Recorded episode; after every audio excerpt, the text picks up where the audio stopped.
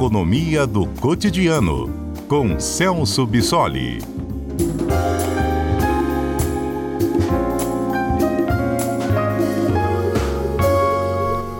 Boa tarde, professor Celso, tudo bem? Boa tarde, Mário. Boa tarde a todos. Bom, que nós sempre aprendemos em economia que não há almoço de graça. Mas a gente também já aprendeu que a tabela do imposto de renda necessita ser corrigida para ser algo mais justo, levando em consideração, claro, a inflação. Tem que corrigir a tabela do imposto de renda. O governo está propondo ampliar essa faixa de isenção para até dois salários mínimos. Parece justo. Pelo menos começa a fazer justiça em relação à correção da tabela. Mas quem vai pagar essa conta, professor?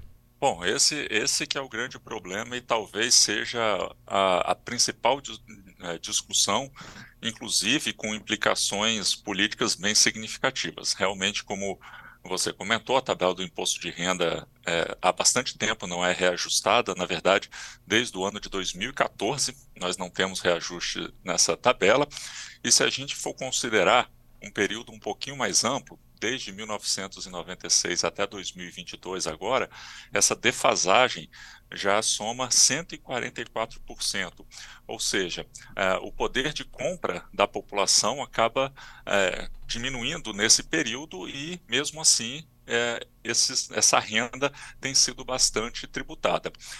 Essa proposta que o, que o governo tem feito de isenção né, de até dois salários mínimos, ou seja, considerando a proposta de que a partir do dia 1 de maio o salário mínimo vai aumentar para 1.320, uh, essa isenção, então, considerando esse patamar de dois salários mínimos, é, isentaria as pessoas que receberiam até R$ 2.640 por mês. Né?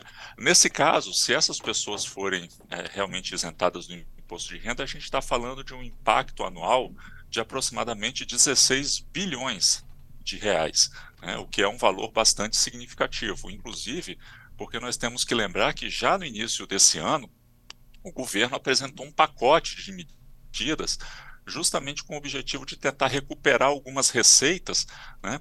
e mesmo é, diante desse movimento todo, claro, para tentar reduzir um rombo né, que nós estamos prevendo de aproximadamente 230 bilhões, no nosso orçamento, mesmo com esse pacote de medidas, a, a, nossa estimativa é que o déficit ainda fique na casa dos 100 bilhões de reais. Portanto, com uma medida como essa de isenção é, da contribuição de imposto de renda das pessoas que ganham até dois salários mínimos, né, esse rombo acaba ficando um pouco maior, o que aumenta a discussão e a necessidade, por outro lado, de termos medidas compensatórias. Né? O governo simplesmente não consegue abrir mão de receita com tanta facilidade, ele precisa compensar isso de alguma forma. E é claro que nós estamos falando aqui de um impacto para essa proposta de isenção para quem ganha até dois salários mínimos, mas a gente não pode esquecer que durante o período de campanha eleitoral a promessa era mais ah, ah, ousada.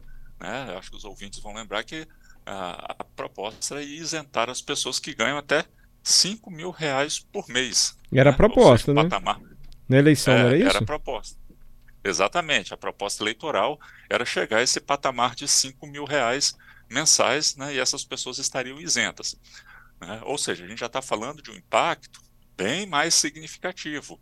Né? A gente está falando de algo aproximadamente de 140 bilhões de reais por ano, né? o que significaria uma, uma alteração da nossa receita, uma perda de receita de, de 630 bilhões até 2026, que é quando termina o mandato do presidente Lula.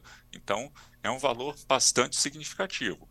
Pensando em medidas compensatórias, né, só fazendo um exercício simples, né, considerando essa perda de arrecadação, se os contribuintes que ainda pagam imposto de renda, ou seja, aqueles que não estariam isentos do imposto de renda, né? Se esses contribuintes tivessem que arcar com toda essa perda de receita que o governo teria, né, isso significaria que as pessoas que continuam pagando imposto de renda teriam que pagar uma alíquota efetiva de 45%. Né? Ou seja, o peso ia cair bastante para cima do restante dos contribuintes.